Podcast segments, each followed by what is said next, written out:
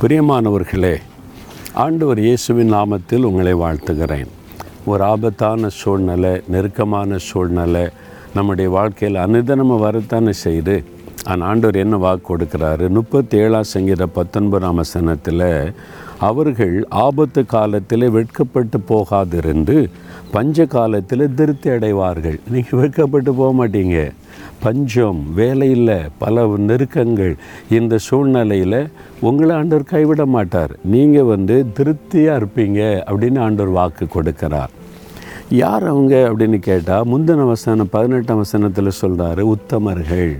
அப்போ உத்தமமாக நீங்கள் ஆண்டவரை பின்பற்றினீங்கன்னா ஆண்டவர் சொல்கிறாரு ஆபத்து காலத்தில் வெட்கப்பட்டு போக மாட்டீங்க. பஞ்ச காலத்தில் திருப்தியாக நீங்கள் இருப்பீங்க. உங்களுக்கு ஒரு குறையும் வராது. ஆனால் உத்தமமாக ஆண்டவரை பின்பற்றணும். உத்தமம் என்றால் என்ன தெரியுமா? பிளேம்லெஸ் குற்றமற்றவர்கள். ஆண்டவுடைய பார்வையில் குற்றமற்ற ஒரு வாழ்க்கை வாழ நம்ம அர்ப்பணித்து கொள்ளணும்.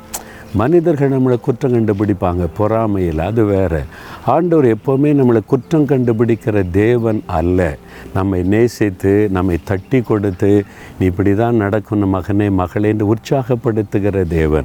ஆனால் நீங்கள் என்ன சொல்லணும்? ஆண்டவரே உம்முடைய பார்வையில் நான் குற்றமற்ற ஒரு பரிசுத்த வாழ்க்கை வாழணும்னு அர்ப்பணித்து கொண்டு அதன்படி நடக்க ஒப்பு கொடுத்தாலே போதும். ஆண்டவர் உங்களை வெட்கப்பட விடாமல் நடத்துவார் சரியா? அப்போ உத்தமர்களுக்கு தேவன் துணை துணையாக இருந்து நடத்துகிறார். இப்போ சொல்கிறீங்களா நான் உத்தமமாய் நடக்க ஒப்பு கொடுக்குறேன் நீங்கள் என்னை வெட்கப்பட விட மாட்டீங்க விசுவாசிக்கிறேன்னு சொல்கிறீங்களா தகப்பனே? உங்களுடைய வார்த்தைக்காக நன்றி.